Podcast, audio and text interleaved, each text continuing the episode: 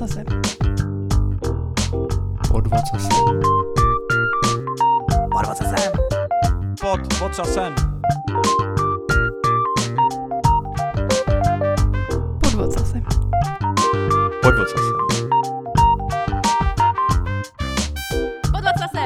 Krásný den, milí posluchači, vítejte u posledního dílu šesté série, čili u legendární 36 vašeho oblíbeného IT podcastu pod Vocasem, no a samozřejmě i v posledním dílu, zatím poslední série, nesmí chybět naproti mě sedící Petr Polipolák. A nesmí chybět ani Roman Joker provazní, kterého jsem přátelé neviděl snad tři týdny. A furt je to stejný, ne? Ne, je to lepší. Jo, je to lepší, Já jo. vždycky vidím radši, jo. Jako, jak prostě vidím i jiný lidi, tak si uvědomuju tvoje kvality. Děkuju, děkuju, děkuju. Tak jak bylo?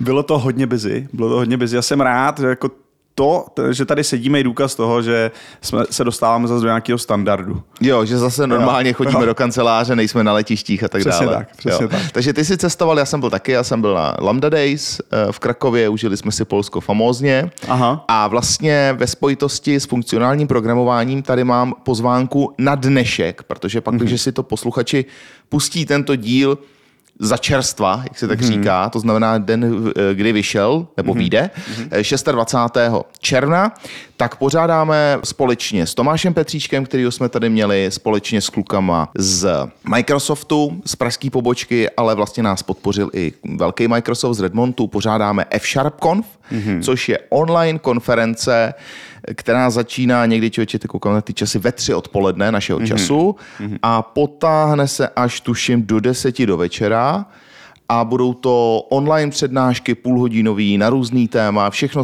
samozřejmě ve spojitosti se F-Sharpem, ale začínáme tak klasicky v té time zóně, aby řekněme Jižní Korea, kde jsme to vždycky vykopávali, tak aby už se ještě stihli, než si budou lehnout připojit a aby to končilo v době, kdy se stává v Seattleu. Budeme tam mít fakt zajímavý jména, eh, těším se na to, je to úplně zdarma, takže mrkněte na www.fsharpconf.com a e, myslím si, že to, co se tam nabízí celý den, jsou naprostý pecky, včetně třeba mýho oblíbence, který je schopen mluvit o funkcionálním programování i třeba pro C-Sharpisty velmi jako otevřeně, a to je Mark Siemen, což je člověk z Dánska, velká, mm-hmm. velká ikona. I takovýhle lidi tam budeme mít, takže No, zvu. hezky pěkně. Hezky pěkně, tak to jsem vůbec nevěděl, že něco takového děláš. Ty to taky vědět, že jsme se dlouho neviděli. No, no, no, ale tak to byla taková jako nárazovka. My jsme to dělali před třema rokama, když byl No. COVID 2020 a to jsme vysílali každý opravdu z domova, prostě Jo, ze svých jo. jako pracoven a, a obýváků. A nedávno se mi právě Tomáš Petříček ozval a říkal, hele, tak neuděláme to zase, jsme to dělali, už to je pár let, ne? Říkám, no to jsou tři roky, Tomáši, no tak jsme to teďka vykopli, zorganizovali, teď to samozřejmě honíme, protože v době, kdy to natáčíme, je středa, je to za, Jasně. za pár dní, ale snad to dopadne dneska dobře, no. Hezky. Ty si mezi tím střihneš ještě jednu konferenci. Já takže- si mezi tím ještě střihnu, vlastně to, je- to, to je hrozný To paradox, je protože ty posluchači se to poslouchají, tak to už je eh, konference, která už je pryč, která proběhla ze čtvrtka na pátek, nebo ve čtvrtek a v pátek, to jsou ty naše DevTalks, který eh, pořádáme eh, ve Zlíně Mhm. a pak už se kamaráde těším, budou dovolený a už nechci vůbec nic slyšet, vidět, kompy zacvaknu, vlezu do moře a nikoho neznám. Úplně tě rozumím. Tam to se sebe smeješ. Tak, směju ze Pra- sebe ten prostě IT hnus. Jo, jo. Zase A vrací se zpátky do procesu. Jo, jo, je to tak. No, pěkně jsme se rozkecali, pojďme na dnešního hosta, kterým je Honza Novotný, což i pro mě jako pro člověka, řekněme, z dotnetového podhoubí, tak je osoba, kterou znám. Mm-hmm. Je to takové, jak ty si sám tady mimo eh, nahrávání řekl, je to Jaromír Jágr Javy a přijde mi hrozně cool, i kdyby se nakrásně stalo, že tohle bude už opravdu ale navždy poslední díl našeho podcastu a zavíráme, tak my jsme vykopávali první podcast nebo první díl podcastu Forkama o Javě a teď ho vlastně Javou bychom uzavřeli, což si myslím, že by bylo úplně jako To geniální. je nádhera. To je nádhera. To by nevymysleli ani v Hollywoodu. Krásný takový ten oblouk Jo, jo, jo. a jsme zpátky. Takže Honza Novotný dělá toho strašně moc. J Open Space, dělal Cafe Mlejnek TV, je to obrovský javista. Pokud znáte FG Forest, eh, jeho firmu, která myslím je na Pardubicku nebo na Hradecku, to zjistíme, teď si nejsem úplně jistý. A navíc ještě dělají novou databázi speciálně pro e-commerce. Takže těch věcí, které budeme řešit, je strašně moc. Já teď koukám, že už jsem měl být minutu dole pro něj. Takže já jdu pro něj, Máš ty to pro něj. připrav, dolej mu vodu, všechno, Jasně. ať je to parádní, protože pak, když tady má být žavička, tak musí to být mua, A bude. a bude. Do studia dorazil náš dnešní host, Honza Novotný. Ahoj Honzo. Ahoj. Ahoj Honzo. Tak Honzo, prosím tě, já jsem říkal hned na začátku, když jsme tě představovali, když jsi ještě bohužel čekal dole, zatímco já jsem tady protahoval ten svůj úvod, že ty jsi jeden z mála lidí, řekněme, z té druhé komunity, který znám už roky podle jména, seš velký, řeknu, javista, velká osobnost Javy a samozřejmě taky J Open Space a těch dalších věcí, k tomu se dostaneme, ale řekni nám aktuálně, co vlastně děláš, jaká byla tvoje cesta do IT, takový ten klasický úvod. Jo, jo, díky.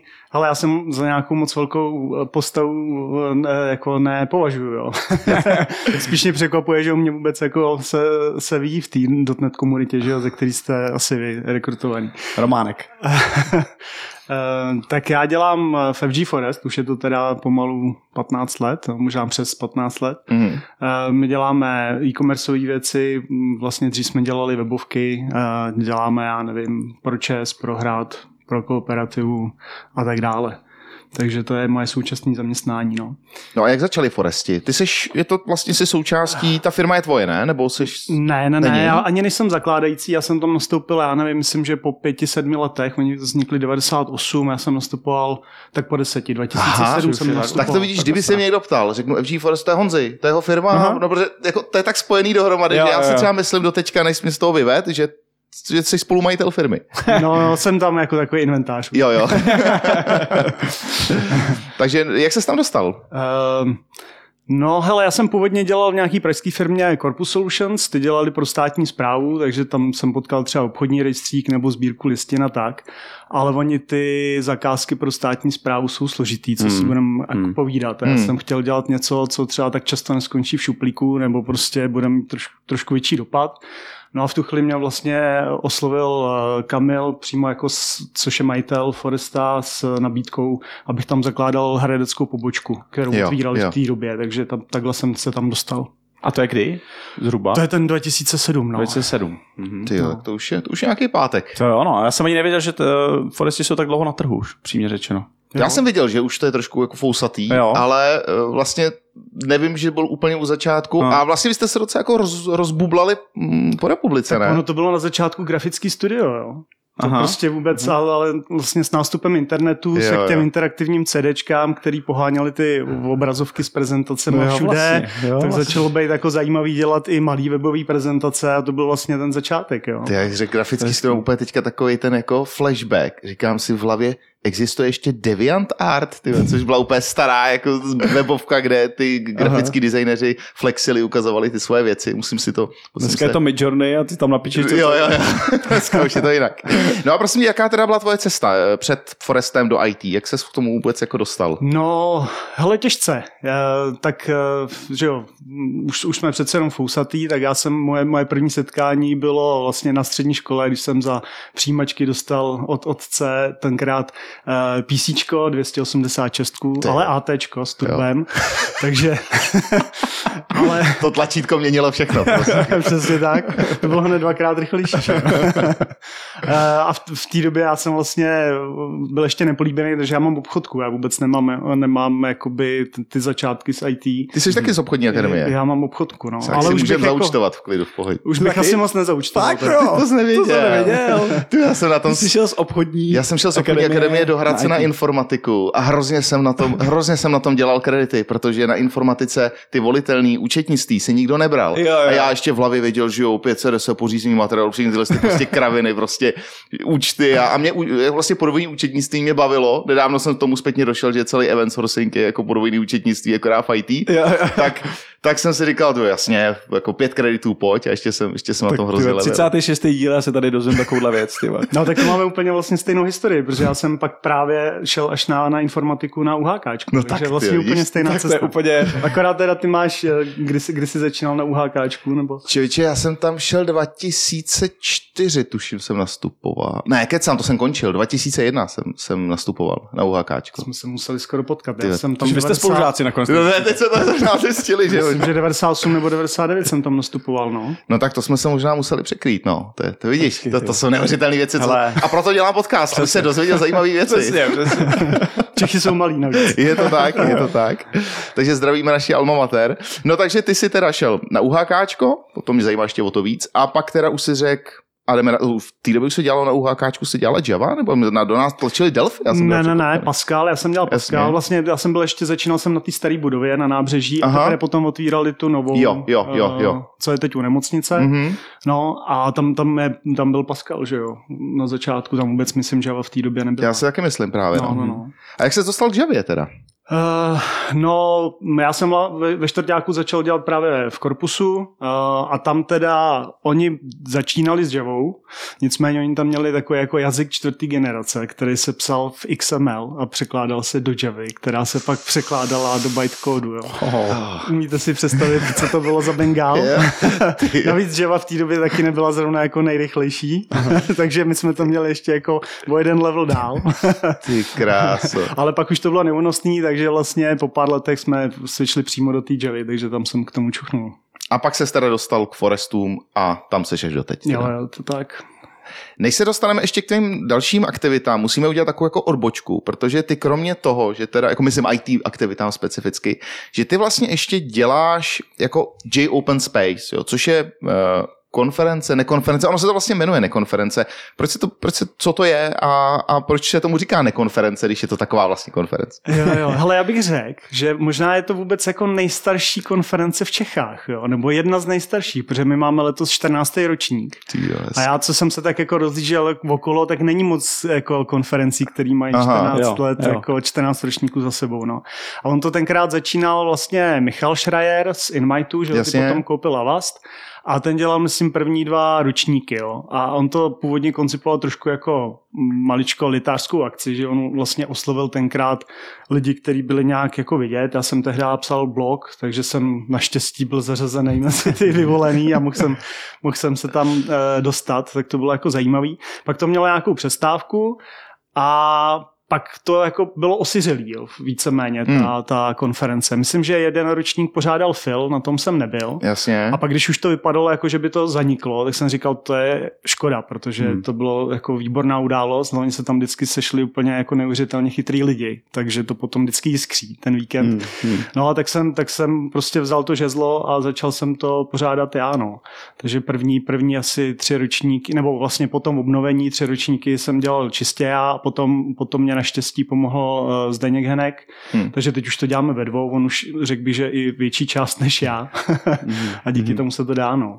No a co se obsahu týče, tak je to o Javě, nebo Eh, je to tak jako víc Ještě jsem nevysvětlil vlastně ten termín nekonference. Jo, nekonference je to o tom, že eh, ten program uh, se dělají ty účastníci sami. Je to prostě takový mm-hmm. trošku punkový, uh, ale má to svý kouzlo. Jo? Jednak uh, Jednak je každý v tom nějak jako osobně zainteresovaný. Prostě nejedeš si tam jako bavit, poslouchat nebo spát, hmm. ale jako máš tam svoji hvězdnou desetiminutovku, takže je to trošku jako s nějakou tím, tou přípravou a stresíkem okolo. Uh, No a, a víceméně eh, snažíme se to vždycky jako udržet, nebo musíme to udržet malý, jinak by se nestihly ty přednášky. Jasně. Každý, kdo tam Každý, přijde, kdo přijde, musí, musí mít, něco říct. musí Aha. mít tu přednášku. To je v podstatě jako součást vstupního. Jo, jo, jo. Takže, takže my máme takový jako limit 42, ale většinou jsme kolem 30 lidí, takže, Mhm, mm-hmm. takže v sobotu vlastně probíhají tyhle ty lightning talky a, a, je, a je to celkem zajímavé. No a ještě vlastně díky tomu, že je to malý množství lidí a je to víkendovka, tak je tam úplně super, že ty lidi se mezi sebou jako fakt dobře seznámějí. Protože Jo. vlastně jsou tam dva večery, kdy s každým si potykáš, s každým si dáš pivko Mhm. a, a, a seznámíte se a z toho jsou prostě potom takový někdy i dlouholetý přátelství nebo uh, Jo, jo. Zajímavý koncept, úplně přemýšlím, jako jestli znám nějaký jako druhý. Už chápu pojem nekonference. E, možná žena moje jezdí na něco podobného v eh, PPCčkách v online marketingu Mhm. a vlastně vždycky si chválí přesně to, co si řekl, že ty lidi se tam poznají a vlastně to pouto jako uzavřou ještě větší a vlastně spolu komunikují pak celý rok. No, Já vždycky no. koukám na ty jména, které tam jsou, nebo pak vidím ty fotky, říkám, hele, to je Jarda Holan, je, to je Jetty, je, to jsou jako další lidi, prostě, který z té komunity znáš, takže i pro- třeba pro lidi, kteří už se v tom trošku pohybují, tak vlastně se tam objevují i docela, řekněme, jako známý tváře, nebo z těch různých komunit takový ty hlasitější, který blokujou, píšou, nebo tak. Jo, jsem Takže jako vyškrábnem potom Takže si myslím, že třeba i pro posluchače, kteří nás teďka poslouchají a chtěli by se s těma lidma seznámit, tak je to vlastně si myslím jako dobrá platforma, protože všechny, co znám, tak jsou naprosto jako v pohodě otevřený. Hmm, hmm. A vlastně těch 10 minut to podle mě každý zvládne, ne? Nebo byl tam nějaký mega průšvih, že někdo... Ne, že, nikdy, ne, já, já si nikdy. myslím, že se to dá. Vždycky je to zajímavý. A není to vždycky jenom o IT, vím, že... Uh, To bylo Lego, myslím, něco tam No, bylo s no, no, Legem, no, no. šachy. Aha, jo, jako takhle, ta, přesně, to, No, to, i to pečení obecně. chleba tam jednou bylo, ale, ale jako majoritně je to samozřejmě Jasně, o, o IT. jasně. No. No a jinak teda, protože uh, zrovna, když se vrátím k té ženě, tak tam už je pořadník, jo, jakože tam se nedostane každý a je jako tam jako nějaká centrální osoba, která to- vybírá. ne, Ne, ne, ne. ne. je napadl blbý fón, ne. Prostě jako s tvojí ženou a s pořadníkem, ale Jo, ne, ne, na můj žen není pořadník. Ne, tam už je to hotový, to, ta hra je dan. Takže jako uh, těch 30 lidí se vždycky najde, nebo někdo o tom rozhoduje, jak, jak Ale to rozhodně pořadník jako nemáme, jo. Hmm. Já si myslím, že možná marketingu je trošku jiná situace, protože tam ty lidi jsou jako extroverti. Když to Jasně, tady, jasně. uh, tady to, že musíš jako přednášet a to, že je to o víkendu, vyřadí jako velké množství lidí, no. Jo. Hmm, Takže, ale smysl. jako rozhodně ty, ty, co tam jsou, tak jsou všichni jako zajímaví, Hmm. hmm. uh, zajímaví lidi, no. Proč je tam to Jčko? Je to Java only nebo není? Eh, No, protože tenkrát vlastně to začínalo jako Java, Java Jako vyloženě javovská no, no, konferen- ale- konference. Ale teď už to samozřejmě je jako polyglot. A myslím si, že podobnou historii má, jestli se znáte Netecamp, že jo, ten byl Mhm. taky dřív jako PHPkovej, hlavně o, o Nete. A teď eh, vlastně už je, letos bude druhý ročník, přemenovali to na Warpcamp. A je to taky už jako ze, ze všech jako možných jazyků nebo platform, takže my tam letos taky jako jsme říkali, že zamíříme a zkusíme nasát jako atmosféru jinde. No. Jo, jo, jo, Jo. trošku Mhm. jako osondovat, jak se to dělá za plotem, jo? Jo, jo, přesně tak. A e, vy to teda letos, klidně to zpromuj, kolikátýho to bude, kde to bude? Jo, letos je to 6. až 8. října, je to v Telči, ta dostupnost je tam celkem jako rozumná, Hmm. hmm. z dálnice jako odevšad, je to střed republiky a vlastně začíná to teda v pátek večer, nějak- nějak, je tam nějaká večeře, úvodní představení, kde se jako seznámíme, každý trošku něco řekne o sobě. V sobotu je ten hlavní program, to jsou ty lightning talky a zase jako další večer out a, a, a pokračování toho networkingu. a v neděli jsou potom workshopy, nějaký diskuzní kroužky a po obědě se to vlastně rozjíždí domů. Máš už přehled o programu, nějaký zajímavý jméno, který se tam objeví? Můžeš už někoho zpromovat? A, no, tak na tohle úplně připravený jsem. e, jako v zajímavý jména tam jsou, ale teď teda bych musel kouknout. Jo. Ne, v pohodě, pohodě, pohodě. Každopádně webovky, aspoň řekni, ať mm, Eh, www.openspace.cz jopenspace.cz. Budeme Tak sledovat. Tam posluchači vlezte, projďte to, pokud vás to zaujalo, klidně tam můžete naskočit a uh, přijet se tam podívat. A samozřejmě kluci, vy jste zvaný taky. Pokud byste měli čas, tak vás tam rádi uvidíme. To je moc hezký, to je moc hezký. Tak to se A není to jenom o programování, Poli, ty bys tam mohl dát nějakou tu svoji datařinku. Aha, Jo, a datový čuňačinky. na to čuňačinky a Mhm. já bych musel něco vymyslet. No to já taky. Minulý to- rok jsme tam měli přednášku o kvantových počítačích, dokonce rozebraný jeden algoritmus. Ty krása. Tak eh, takhle, V deseti minutách, jo. Jo, Tak to je fakt masakr. to stih. To je masakr. Ne, neříkám, že to všichni pochopili. jasně, jasně. Vyflusanej vlastně vypad takhle z toho z té prezentace po deseti minutách. No ale rozhodně to stojí za zvážení. Hele, já jsem byl teďka na tom Haskell tracku v Krakově a vlastně už jsem si nacvičil, jaký to je, jenom kejvat a dělat, že rozumím, přitom jsem úplně dutej, takže já si myslím, že na tyhle ty přednášky klidně můžete na J Open Space, to bude, to bude úplně v klidu. No další věc, kterou ty děláš, eh, je, nebo dělal si, eh, protože samozřejmě záměrně, milí posluchači, já vím, že jste natěšený, ale Javičku a Evitu nechávám úplně na konci jako tu hlavní šťávičku, protože chceme to probrat, Honza, jak je takový, jako že dělá hrozně moc věcí, tak chceme probrat další věc a to je Kafe Mlejnek TV, což pokud si uh, pamatuju, byl podcast, ale vy jste to zároveň že jo, natáčeli i, jako neděl, nebylo to jenom audio, ne? Bylo to i video? Bylo to video, no. Mhm. Bylo to video. Ty jsi byl spoluautorem. Teď už vlastně Kafe Mlejnek není, je to tak? Už jsme Nebo natáčeli usnul. rok a půl. My to zatím máme, jako, že to je za, trošku zahibernovaný. Mhm. Mm-hmm. Třeba to obnovíme, ale teď, teď nenatáčíme. No, Takže o čem to bylo? Třeba řekni posluchači. Můžou si to najít ještě na Spotify nebo někde? no jasně, jsme Jo. pořád na Spotify, eh, na YouTube eh, kanál, eh, a ještě jo, i na, na Apple, mm-hmm. Apple Podcast? Apple Podcast, no. A tak stále to jako udržujeme. Uh, on to zakládal vlastně, s, nebo nápad to byl Petra Feršmana uh, z Dotivery.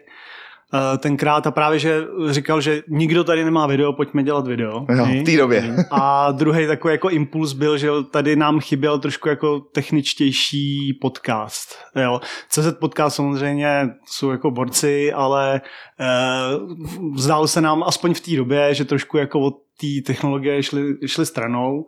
Eh, a tak jsme říkali, tak zkusíme jako do, zaplnit díru na trhu.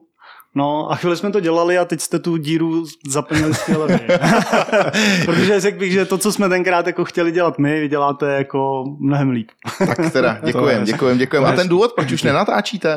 Není čas? Typuju taková ta klasika rodiny, Eh, firmy. Hele, Petrovi vlastně, on, když jsme to zakládali, tak on zakládal zároveň i tu Retivery firmu a jemu se to rozjelo, takže on je teď v tom úplně utopený, takže čím dál tím víc toho přicházelo na mě a na jednoho člověka, nevím, Mhm. jak to máte kluci rozdělený vy, je toho jako celkem dost.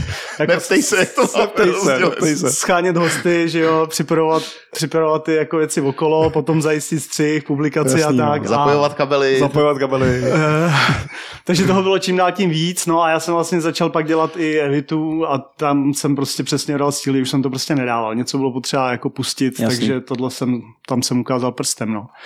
A ono to mělo i spojitost s pražírnou kávy, nebo proč to byl kafe mlejnek? Vy jste tam natáčeli v pražírně, vy? A to byla úplná halus. Eh, To ani vlastně s s tím nezačínalo, že my jsme to, hledali jsme nějaký jméno pro podcast, tak jsem říkal, tak, tak to nazvem kafemlejnek, že jo, kafe má k Javě blízko, Jasně. jo, drnčíme jako kafemlejnek, jo, měl takový ty konotace, jak Jo, jsem říkal, tak jako to není špatný jméno. Takže takhle jsme se jmenovali, já nevím, asi dva, dva roky už.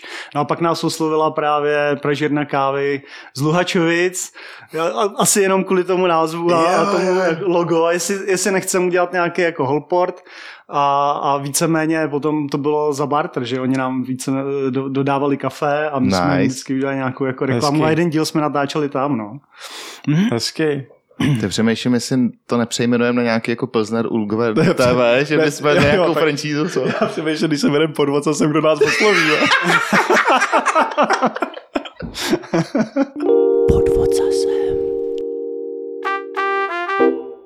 Já myslím, že můžeme skočit rovnou na žavičku. Moje první otázka je klasická z pohledu dotneťáka.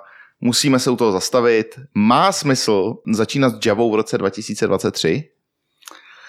Já bych řekl, že to záleží.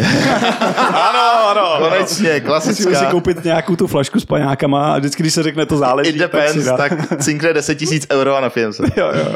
Jde o to, jako co chcete dělat. Jo. Rozhodně si jako to není mrtvá platforma, mrtvý jazyk. Eh, Naopak bych řekl, že to se teď jako znova nadechlo. Po těch, já nevím, už to bude 25 let, je to, je to starý, starý jazyk.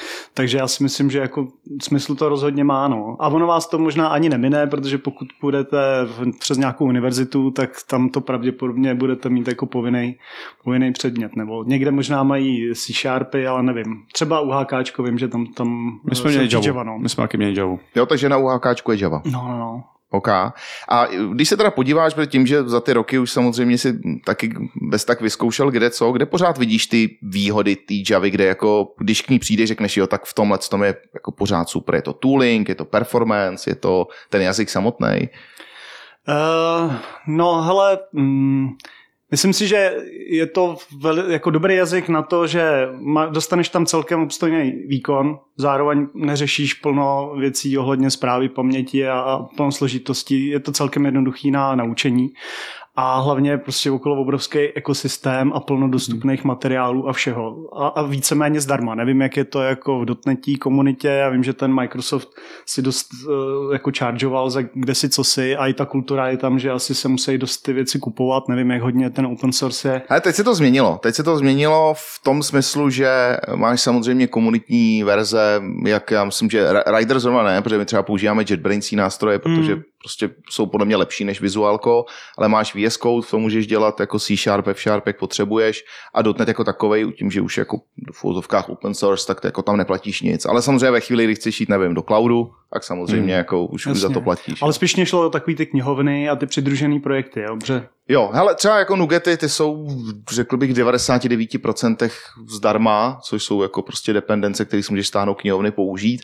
Ale zase jsou tam jako firmy typu Telerik a tak, který jako když potřebuješ něco, nějakou fakt dobrou komponentu nebo specifickou, tak samozřejmě oni jsou na tom živí, takže hmm. furt je tam ten ekosystém, že musíš jako platit. Což předpokládám u Javy, ale jsou taky nějaký, ne, kampany, který jako Jo, mají to dobrý je, to je taky, no, ale my, myslím si, že ten open source tam je jako v tom DNA zakodovaný jako mnohem víc. Hmm, To že tam určitě je, to věřím, že u té Javy to bude větší. No. No, takže jako tyhle výhody tam jsou. A samozřejmě je to pořád jako jeden z nejběžnějších jazyků na světě. Jo. Mhm, Já jsem právě schválně, když jsem viděl ty vaše otázky, jak jsem si projížděl grafy a je to pořád jako v top 5, jo. Aha, třetí jo. nejoblíbenější jako jazyk a dlouhodobě, takže on prostě ta penetrace je obrovská. No. A když říkáš pořád, že to tam je, tak eh, je to ta pure Java, nebo se posouváme někam jako ke Kotlinu a tak je dále? to pure Java. Jo. Právě ten Kotlin, jako byť se to zdá, že tam je třeba v tom Kotlinu je velký, velká změna v tom, že třeba Android jako teď už preferuje Kotlin, že tam, Hmm. tam vlastně všichni, co původně dělali Java pro, Jo. pro Android, tak teď už většinou dělají ten Kotlin. Ale jako v těch našich jako serverových uh, aplikacích si myslím, že ta Java se drží. No. Alespoň jako podle těch grafů, tak víceméně Java je pořád jako čtyřikrát větší uh, statisticky než, než Kotlin. A Hmm, není to jako, že by ta křivka nějak zásadně rostla, i když známe statistiky, nevěřím statistice, kterou si nesfalšuju sám. Že? Jasně. Jasný. Takže uvidíme za pár let. No. Ale rozhodně si myslím, že to je prospěšný pro obě dvě komunity, jak pro Kotlin, pro, tak pro Javu, že e, vlastně vzájemně si přebírají ty nápady, nebo spíš teď ta Java si bere ty lepší nápady z toho okolí, jo? že ta, ta Java vlastně pomalejší v adopci těch věcí, což je logický. Hmm. Ona zase jako drží zpětnou kompatibilitu Jasně. Celkem jako dobře. Ona asi nemůže dovolit nějaký jako velký, velký změny a myslím si, že to dělá jako správně. No. Že si počkaj, až jak se to osvědčí a ty dobrý kousky si vezmou a, a, a zaimplementujou. No. A jak je to třeba se syntaxí? Eh, Taky se tak jako zašpiňuje postupem času, tím, že si přebírá nějaký ty nové věci, že třeba si řekneš ty, který si ji pamatuješ od nějakých prvotních verzí, že to už není ta stará dobrá Javička, jak si ji pamatuju, to už je spoustu jako syntax sugar, který tam třeba nepatří kon- koncepčně, nebo jsou v tomhle tom ještě řekněme kritičtější v tom vyzobávání těchto těch, nových věcí a furt to drží nějak pohromadě. Protože já třeba, že u C Sharpu tuhle úplně už, už jistotu nemám, že se tohle podařilo. Uh, u té Javy je to jak? Uh, tam velká změna přišla s osmičkou. Tam jako byl hodně velký... Byly ty streamy a tyhle ty věci, Přesně ne? tak, no. Tam se začalo hodně jako psát, ne, když přímo ne funkcionálně, tak se to mnohem tomu víc jako podobá právě díky těm streamům a těm mm-hmm. dalším věcem. Uh, to samé prostě, že funkce si můžeš přeřadit do proměný, předávat jo, a, tak, a tak dále. Takže jako tam se to změnilo, bych řekl, vzhledově. Ale jinak, co se týče jako syntaxe, tak ta zůstává jako hodně podobná. Oni nepřidávají moc klíčových slov. Mm. Když vidím třeba, co se děje ve světě jako JavaScriptu, ten opravdu jako No. no. jak nepoznání, Hmm. když se koukne člověk, jak vypadal JavaScript před deseti lety a kouknete na to teď, tak to ne, nepoznáte. Vůbec nebudete tušit, o co tam, Jo. jako, o co tam jde. Jo. Když to si myslím, že v té Javě jako relativně se člověk ještě jako zorientuje, že minimálně na úrovni těch klíčových slov. No. Zkoušíš ještě nějaký jiný jazyky na, na JVMC, kromě Javičky, nebo ve Forestu třeba šaháte i jako do, do jiných těch částí toho, toho JVM ekosystému? Hele, my jsme si vyzkoušeli, to byla taková ta fáze, takový ten hype cyklus polyglot programování, což Mhm. mm-hmm. byl taky jako zajímavý movement. Tak my jsme si vyzkoušeli Groovy, Skalu, mm-hmm. ale víceméně jsme se vrátili jako zpátky, zpátky k Javě. No. Ještě jedna věc mě zajímá, když se bavíme o Forestech, o Javě, jak vlastně vypadá typický váš projekt? Co v té Javě nejčastěji píšete? Jsou to hm, serverový apíčka, nebo jsou to těžký klienti, nebo... Uh, no, my jsme vlastně, uh, my má, stavíme na nějaký platformě, protože prostě programovat všechno jako znova Pokaždý od znova nedává ekonomicky, Hmm, no, a hlavně to nedává ekonomicky jako moc smysl. Jasně. Takže, takže víceméně jako rozvíjíme nějaký společný základ, kam padají ty věci, které víme, jako že se opakujou a pak se pro klienta víceméně píšou ty specifika, případně integrace hodně. Hm. Jo. A ještě donedávna se vlastně dělala i ta webová část, i ten webový frontend v Javě, ale tam teď přecházíme na, na JavaScript, na Next.js. Jo. Takže tohle vlastně nám teď úplně pravděpodobně zmizí. A takže na frontendu používáte třeba React, Angular, nebo jak... Na frontendu vlastně tam je React Jo. a Next.js. No. Jo, takhle, jo, Jo. OK. A, a dřív jsme tam měli jako FreeMarker a nějaký, nějaký náš vlastní v framework, který byl komponentově orientovaný. Jo, protože takhle, oni, když existovaly eh, samozřejmě webové frameworky, které se daly použít, tak my máme ještě zase takový jako specifikum, že tím, jak jsme vznikali jako webová agentura, my máme hodně jako silný oddělení nebo silnou část lidí, kteří se za, zabývají vlastně HTML, CSS, jsou to spíš prostě jako kodéři, ale jsou v tom jako neuvěřitelně silný. Mm-hmm. Jo, to mm-hmm. prostě uh, nedává smysl, aby Javista dělal frontend. Jo, jo, jo. jo. jo. No, tak... no. A my jsme potřebovali jako vyřešit vyřešit takovou uh, vlastně problém v tom, že dřív jsme my museli dělat jakýkoliv aktivní formulář a tyhle ty záležitosti a potřebovali jsme to jak splitnout uh, tak, aby si kluci vystačili sami a my jsme jim fakt dělali jenom ty, ty, ty součástky, tu, ty, ty, tu servisní vrstvu, takže vlastně to byl takový jako framework, který byl připravený pro ně. Ona sice pod tím byla Java, ale víceméně ten koder si složil celou stránku, dělali jako dynamické aplikační věci, uh, jako rozsáhlý a víceméně bez, mm-hmm. bez nás javistů, jo. což nám uvolnilo ruce pak se věnovat víc tomu, tomu jádru. No. Takže pro představu třeba ty si říkal čes, hrát, eh, kdybys řekl nějaký příklad, co tam děláte, aby jsme si to ještě možná líp nalepili na ten text, co si popsal. Jo, jo, my jsme vlastně měli CMS, to znamená publikace v obsahu, jo. to, to, byl, to byly ty začátky uh, Foresta, takže to, to je ještě na hodně místech, no ale víceméně to přerostlo jako do, do jako webových aplikací, takže to je mm-hmm. takový, že napojíš to na zdroje klienta, děláš nad tím nějaký výpočty, vizualizuješ to, kalkulačky, sbírání, prostě prostě v objednávek všeho možného. Jo? Prostě takový ty, ty běžné věci. Tak to jo. jsme úplně nahrál, děláte tam nějakou datovou analytiku, chtějí ty klienti nad tím sledovat prostě všechno možné, co se tam sledovat dá? No, uh, Víceméně spíš jenom prezentačně. My jako nemáme datové analytiky, nemáme tohle datové oddělení, což je mhm. jako velká škoda, ale, ale nějak to jako šlo spíš jako mimo nás, nebo si to ty, ty firmy řešily sami. Jo. No ale teď s nástupem AI, tak jako hmm. si myslím, že to je jako velká škoda a u vás velká výhoda, že do toho jako vidíte, mhm. protože, hmm. protože to je velký plus. No.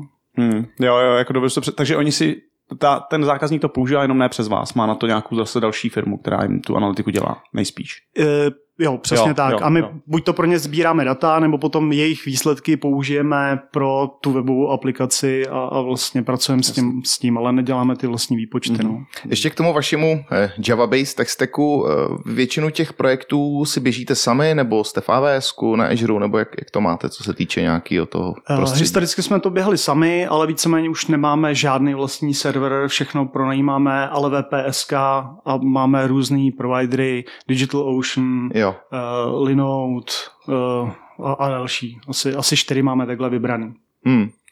A ještě mě zajímá jedna věc a to se týká dat. K tomu se samozřejmě ještě k databázi, eh, o kterých jsme dneska chceme primárně bavit, dostaneme, ale co je takové jako javácká jako go-to databáze? Je to Postgres, nebo je to MySQL, nebo nebo já jsem vždycky měl, jako, to je zase ten můj omezený pohled, já jsem vždycky říkal, když je to Java, musí tam být někde Oracle, jo? takový jo, ten jo, jako protipol tomu jo, MS SQL, když, když se ptáš do dotneťáka. Ale pak se baví s Javistem a všichni hmm. říkají, první, co si vezmu, je Postgres. No, no tak, tak jo, jestli, jestli vy to máte jinak, nebo jak, jak vy to máte z databáze. No? Já bych taky vybral Postgres. My interně máme MySQL, ale historicky.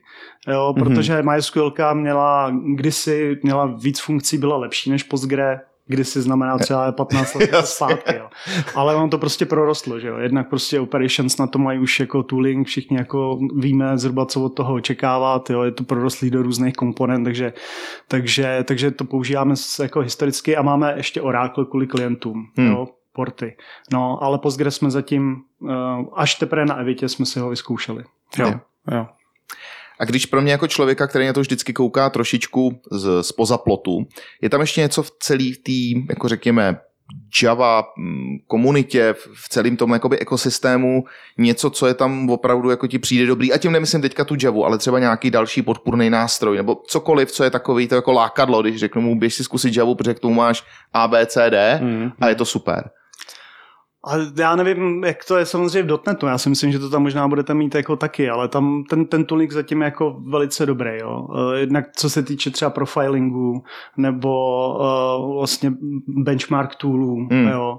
Uh, ten debugging je tam prostě úplně výborný. Teď, teď tam přibyl Java Flight Recorder, kdy vlastně můžeš i na produkci si sledovat telemetry z toho systému, vlastně i částečně si můžeš debugovat a můžeš vlastně zachytit Aha. kus, kus uh, událostí, který si klidně se serializuješ do souboru a pak si to necháš lokálně jakoby přehrát nebo vidíš vlastně reálně, co v té produkci se stalo, když tam byla nějaká chyba, můžeš to zapínat, vypínat podobně jako logy. Takže, takže tyhle věci, no. Ještě jedna věc je do toho jako dobře vidět, jo. Mě třeba Jo. překvapilo kluci frontendiáci, co dělají jako Next.js, tak když se jich zeptám, jestli můžou debugovat dovnitř, jestli jako vědějí, co je pod kapotou tak s hrozou zjišťuju, že oni jako úplně, úplně ne, jako nedebugují dovnitř, že to prostě v Javě je úplně, já můžu debugovat přímo až do JVM Jo, a já jo, jsem se jo. na tom naučil strašně moc věcí, jo. Hmm. Prostě do všeho můžeš debugovat, do všeho vidíš, jo, můžeš si to víceméně i za, za běhu poupravit některé věci, jo. Uh, Tak na frontendu debugging je konzole.log a tam No, a je to. Jo, jo, je to tak, no. Což je ale trošku smutný. Jako v je to. 2023, Je to trošičku, já si myslím, že oni přes source mapy a tyhle ty se k tomu trošku dostanou snad, ne? No, no, jako jo, ale není to tam evidentně jako úplně, jako že Zvyklost. to máš zadarmo, no. No mě teďka pobavilo, nedávno jsem na nějakém foru narazil na dotaz, že se nějaký mladý vývojář ptal, jestli je v dnešní době možný jako posílat, jak to udělat, aby mi ze serveru přišlo HTML a já ho jako zobrazil. A někdo říkal, podívej, kam jsme se dostali s tím, jak lidi už jsou zblblí s tím, že vlastně defaultní jako React, defaultní Angular, že úplně zapomněli na to, že v našich starých jako dobách ASPček a tak dále, co si dělal ve skutečnosti bylo, že ty si jako na odpověď na requesty posílal prostě celý jako HTML, který se zobrazilo a žádný JavaScript tam nebyl. A ty Jasně. kluci, kteří k tomu přišli teďka, to na, jako najednou objevujou, že Jo, zase jo. By to šlo přece jinak. Pak máš HTML-X, myslím se jmenuje ten jako Jo, eh, jo, jo. zase movement, který se, se snaží právě se vrátit k tomu, aby to prostě hypermedia, aby prostě jenom lítalo HTML. No je to hrozně vtipný, jak se to točí furt dokola. Ještě poslední věc, než vlítneme na Evitu. Eh, Já si vždycky pamatuju, že malinká bolest, vlastně když jsem se taky hrál s Javou, byla jako ta zpráva jako buildu a, a, a závislostí, že tam byl snad teď, ty, ty, házet jména, než tak mi opravdu. Byl tam Maven, Uh, Gradle. Gradle, jo, jo, děkuju. A, A, a jo, a Ant, přesně, taková jako svatá trojice. Jestli můžeš říct, jestli, jestli tohle ještě furt jako platí. Mně to přišlo v té době docela jako náročný na zprávu, nebo bylo takový jako mrzení. Jo.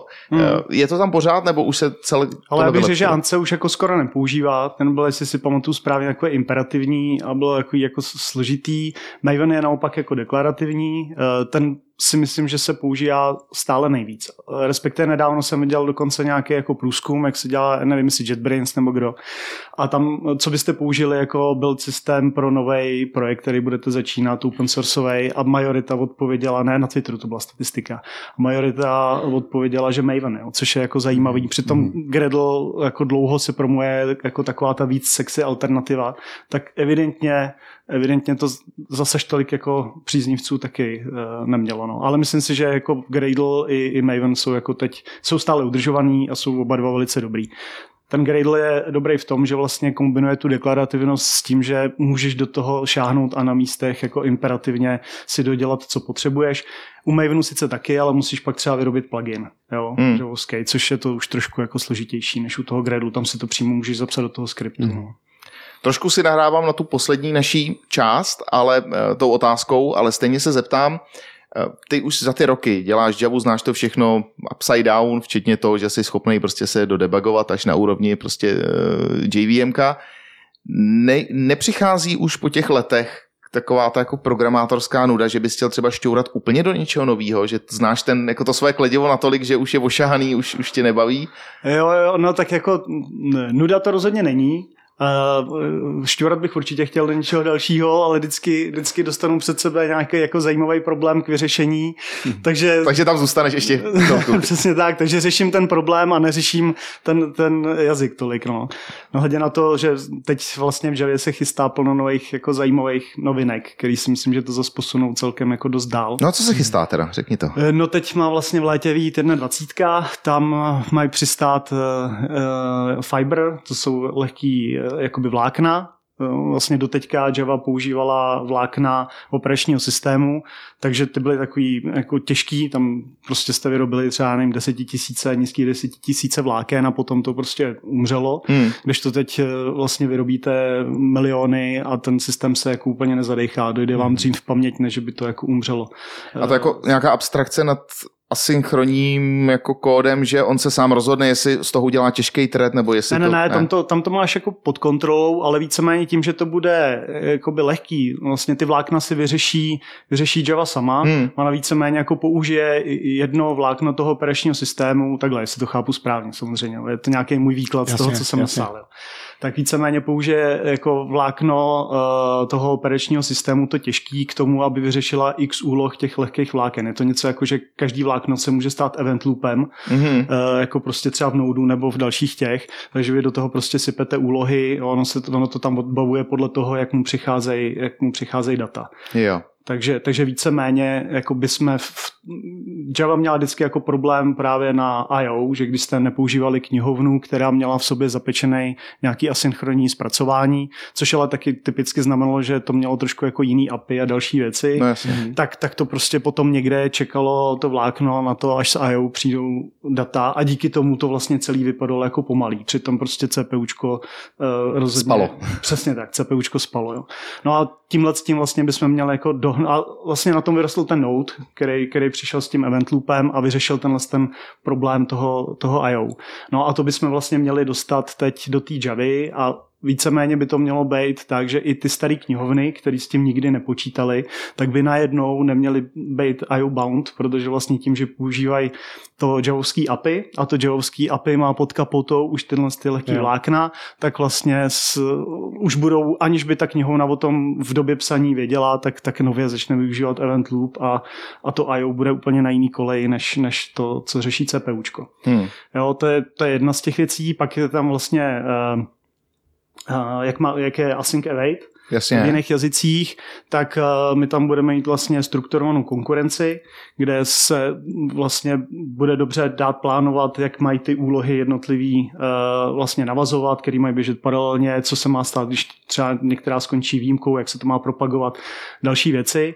A, vlastně bylo to, aniž by bylo, je to dělané přes APIčka, není to, není na, na to žádný jako klíčový slovo, nerozšiřuje se ten jazyk. Jo, je jo. to prostě jenom záležitost APIčka. A co ještě slibujou je, že tam budou jako vyřešený věci jako stack tracy, že jo? což je u toho synchronního programování celkem jako problém, že tam člověk vidí jenom jako kus, Mhm. mm-hmm. ale nevidí celý ten jako příběh, není zachycený v tom mm-hmm. stack traceu. Jo? Mm-hmm. A tohle je něco, co vlastně oni slibují, že, že bude vyřešený, že budeš, budeš vidět opravdu jako celý ten stack trace, jak kdyby to bylo synchronně synchronně volaný. No, takže na to se celkem jako těšíme.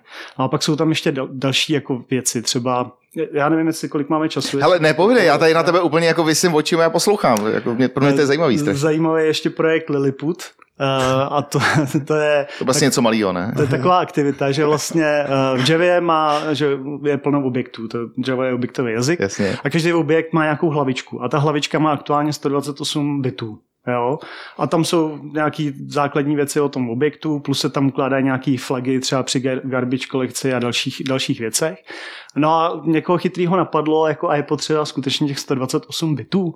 No a tohle ta aktivita je o tom, že se má, že se pokoušej tenhle ten mandatorní header zmenšit. Mhm. Už se jim to povedlo na 64, Eh, ještě to není jako zameržovaný, je to zatím nějakým preview jako v boční větvi, ale už se jim to podařilo vlastně zmáčknout na polovinu s tím, že prostě máte stejný program a tak a, a nějaký výsledky první, které z toho jsou, je, že to sníží spotřebu paměti mezi 10 a 20 procenty. Takže Což prostě, není málo, ty jo. Což není málo a ještě říkají, že se jim to možná podaří na 32 bitů, což by bylo ještě o další polovinu. Hmm. Takže vlastně stávající programy by teoreticky mohly žrát klidně jako o čtvrtinu nebo o třetinu méně paměti a člověk by proto nemusel nic udělat, což je jako dobrý, dobrý bonus. To je Jo. pecka.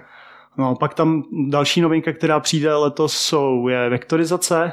Eh, To jsou vlastně, to nevím, jestli víte, co, co to je. To jsou vlastně instrukce na nových procesorech, eh, které umožňují vlastně provádět jednu instrukci zároveň nad mnoha datama, že víceméně si připravíte, já nevím, 128 eh, longů a nad tím provedete na jednu jednu operaci. A ono je to vlastně paralelizovaný, to znamená, Aha. eh, v rámci jednoho nebo málo tiků máte spočítaný to hned po, pro celou tu, tu sadu dat. To jde do toho AI světa, ne? Tohle. Uh, minimálně tam se o vektarizaci bavíme vždycky, uh, když tvoříme nějaký vektor store. Nevím, jestli to je jedna ku jedný, to nevím, ale skoro bych řekl, že jo, že to je nějaká reakce na, na AI. A on to pak zase jako sebere, jako Ono redusně, jako do jednoho výsledku. já myslím, jako. že ohledně AI to je spíš jako, tam pořád budou hrát prim grafické karty. Tohle je záležitost jako procesoru jako takovýho, který to umožňuje. Jo, Jo, jo, jo, jo. Má to právě jak Intel, tak i AMDčko, ale mají to trošku jako jiný. Okay. Takže a, a ještě zase různé verze procesorů mají e, jako ty operace emulované, že to přímo není jako,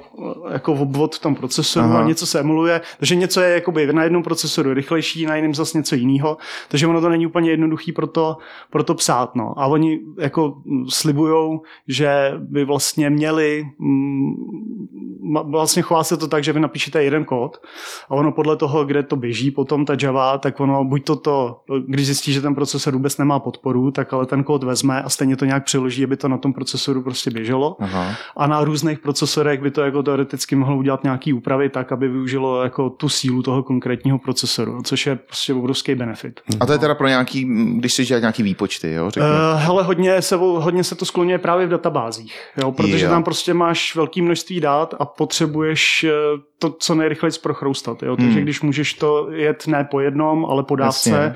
tak eh, ty zrychlení jsou jako řádový. Jo. To je prostě třeba třikrát, čtyřikrát eh, to můžeš zrychlit, jo. nebo i víckrát. Záleží zas na úloze, jak se ti to podaří dobře jako vektorizovat. No. No pecka, Javička jede. Javička? No, no, no. A ještě je tam jako jedna, to poslední, a už, už to, Ne, ne, ne, dávej, dávej, dávej, pojď. A ještě je tam jako jedna z takových jako velkých rewriteů nás čeká a to je Valhalla, Project Valhalla. Mají moc hezký poetický názvy. Jo. A to je, to je vlastně taková jako aktivita, která má, jako v Javě, zase nevím, jak je to v .NETu, ale Java má primitivní typy. Jako malý int, velký int. Jo, jo, jo, velký jo, int jo, je jo, objekt, máme, malý jasně. int je prostě, Hmm. ne, ne, ne, není to jako objekt, je to prostě jednoduchý ten. Je to vlastně ještě vlastně pozůstatek z C, protože Java je nějaká, nějaká reakce na to, jak, jak se dělaly uh, některé věci špatně v C, jak to bylo komplikovaný, správná paměti a tak dále. Vlastně to byl ten trigger, proč vznikla ta Java. No ale tyhle ty primitivní typy se tam nechali, protože uh, ten výkon je tam samozřejmě někde jako jinde. Hmm. Tam, když máš eh, pole obyčejných intů, tak je to v paměti vlastně uložený jako v jednom bloku a to zpracování je mnohem rychlejší. Jasně. Uh, I kvůli jako cacheování na úrovni jako procesoru a tak. Uh, no, ale furt to jako žilo jako dva takový rozdílný světy. Jo. Třeba ty primitivní uh, typy nebyl, nemohly se objevit v generikách. Jo. Prostě pro plno věcí jsme museli mít jako i třeba i streamy. Jo. Jeden je stream obecně pro objektový, pro objekty, Aha. ale pak máme in stream, long Jo. a nemáme to ani pro všechny primitivy a není to všude a je to takový prostě jako klanky trošku. Jo. Aha. No a tahle ta Valhalla vlastně si klade za cíl to spojit, víceméně eh, a eh, vlastně z obou dvou stran. Jo. Jednak vlastně tam teď přibyly rekordy eh, do Javy, Jasně. ale vlastně v rámci té Valhaly z těch rekordů se mají stát skutečně jakoby uh, nosiče dat, že vlastně pak si budeš moct z rekordů dělat takzvané jako value tape Mhm. a on ti vlastně z toho udělá jako primitivní primitivní jako blok v té v paměti. On nebude mít jakoby identitu, nebude Hmm, to jako jasně. objekt, bude, bude, budou tam nějaký omezený jakoby možnosti, s tím bude immutable, ale ale bude mít tu výhodu, že to prostě je zase jako uložený za sebou jako jeden blok, takže nebudou tam ty hlavičky, že jo, takže to bude paměťově úspornější a bude se s tím mnohem rychleji jako pracovat. No a z druhé strany naopak jakoby ty primitivy se zase dostanou do, do generik a, a mnohem víc se ty světy jako propojejí. Což bude jako zajímavý, to bude jako druhá věc, protože, která vlastně zautočí na tu jako nenažranost Javy, co se týče paměti. Jo. Protože jinak, když se kouknete na statistiky vlastně jazyků, jo, tak eh, Java pořád vychází jako jeden z nejekologičtějších jazyků, co se týče jako výpočetní náročnosti, eh, jo, těchto z těch věcí, ale v té paměti prohrává. Tam je skutečně Jo, někde třeba jo. až, já nevím, na 18. příčce. Mm-hmm. A ty rekordy bude teda taky eh, tak, jak, že mm, když mám dva rekordy, který mají stejný tvar, stejný data, tak vlastně jsou jakoby identický spolu, když je, když je kompernu, tak jsou prostě je to to stejný. jo, jo, A budou se dát dědit, nebo to budou vyloženě? Právě, že dědičnost tam nebude. Super, bude, bude to super. jako omezený. No, tak to je pecka. To je dobrý. Jo. To se dost možná stane pro spoustu DTOček a takových těch jako jenom posílání dat, takový jako go-to, go tu struktura, řekl bych asi. Přesně ne, tak, no. A já právě té Evitě, která je paměťová, tak na tohle se vyloženě těším, protože tam budu mít velký benefity. A my jdeme na ní. jdeme na to.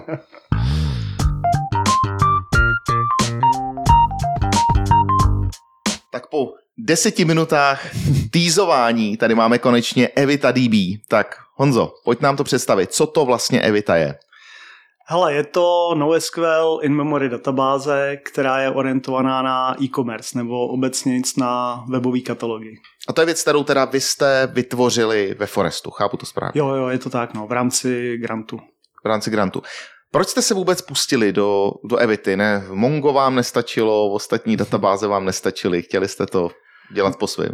No, má to trošku jako delší historii, tohle, tohle už je taková ten ta poslední etapa toho. Aha ale že my vlastně děláme e-commerceové projekty, já nevím, už to bude v přes 10 let.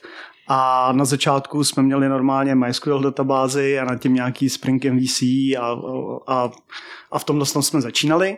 No nicméně nám jako klienti rostli a, a dostali jsme se do fáze, kdy to moc nedejchalo. A přece jsme měli klienta, kterým jsme byli zvyklí třeba na, na e-shopy s 10 tisíci, 20 tisíci produktama a čekal nás klient, kterých produktů měl mít přes 100 tisíc a hlavně to byl B2B klient, takže on tam měl vlastně k každému produktu ještě třeba 20 různých cen, takže hmm. ty, ty ceny jako to byly v milionech a my jsme prostě věděli, že to současné řešení to vůbec jako nemá šanci udejchat a hlavně, že nějaký parametrický úpravy toho současného řešení nám jako přinesou třeba zrychlení jako v řádech desítek procent, ale to nás prostě nezachrání. Jo? Jo, jo. My prostě budeme pořád jako na vteřinách e, responsů e, a někdy jako i del, větších vteřinách responsů a to prostě jako nemůže takhle fungovat. Mhm. Takže my jsme věděli, že musíme udělat nějaké jako zásadní switch někam jinam a dělat něco jako radikálně jinak, aby jsme se dostali prostě třeba na faktor deseti jako zrychlení.